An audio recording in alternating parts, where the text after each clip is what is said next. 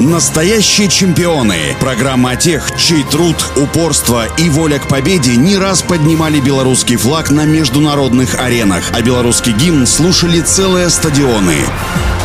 Всем доброго дня у микрофона Василий Данилов.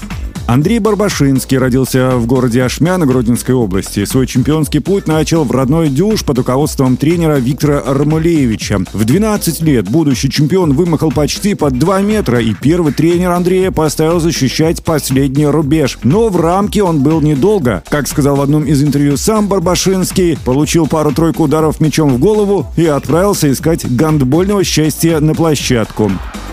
Андрей Станиславович полностью раскрыл свой потенциал уже в гандбольном клубе СКА Минск под руководством знаменитого тренера Спартака Мироновича. За этот клуб он выступал 6 лет с одним годичным перерывом, когда спортсмен э, играл за испанский гандбольный клуб «Кувентут».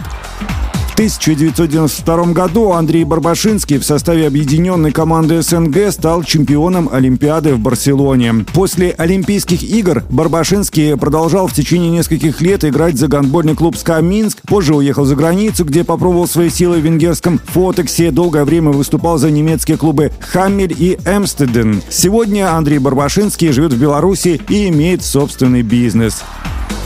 Ну а у меня на сегодня все. Желаю всем крепкого здоровья и побед во всех ваших делах и начинаниях. Настоящие чемпионы. Программа о тех, чей труд, упорство и воля к победе не раз поднимали белорусский флаг на международных аренах, а белорусский гимн слушали целые стадионы.